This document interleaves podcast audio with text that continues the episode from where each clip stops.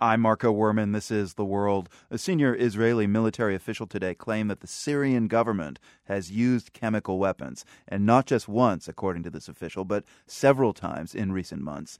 If that is true, it could mean that Bashar al Assad's government has crossed a red line drawn by the Obama administration. The world's Matthew Bell has been following the story from Jerusalem. Matthew, tell us what Israeli General Itai Brun said today. Marco, this is a top military intelligence official speaking publicly at a national security conference today in Tel Aviv. And he said, just as you characterized, that the Syrian government has used chemical weapons several times in recent months. He said it was probably sarin gas.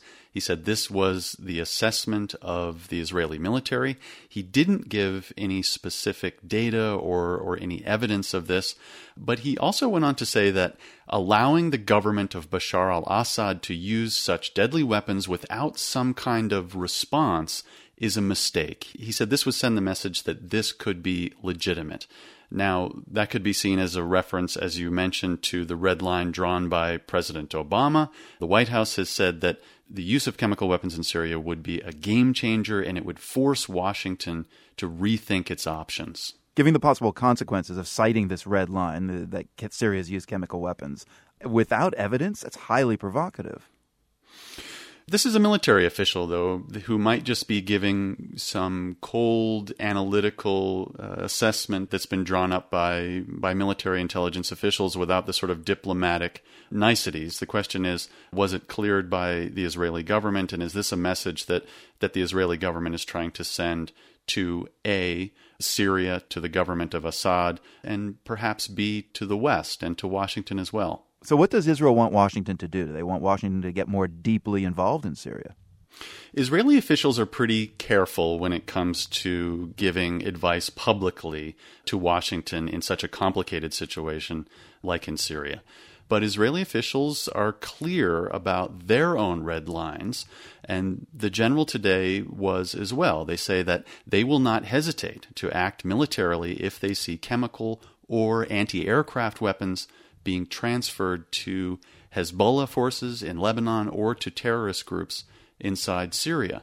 One Israeli expert on Syria I talked with today said that, look, Russia and Iran have no qualms about supporting Syria's military. Meanwhile, the U.S. has been very slow to get involved.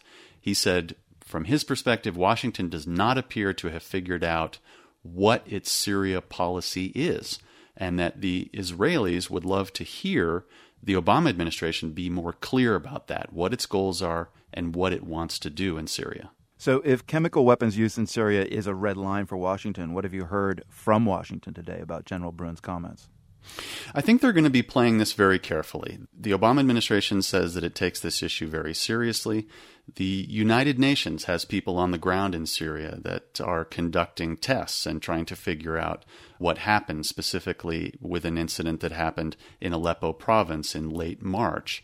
I talked to a defense analyst in Washington today. He said the comments today from the Israeli military are significant, but, but they don't add up to a smoking gun just yet, and that the White House is going to be very, very careful as it proceeds to figure out what happened, if chemical weapons were used, by whom, and what was the purpose in using them. Matthew Bell, the world's Middle East correspondent, speaking with us from Jerusalem. As always, thanks, Matthew. You're welcome, Marco.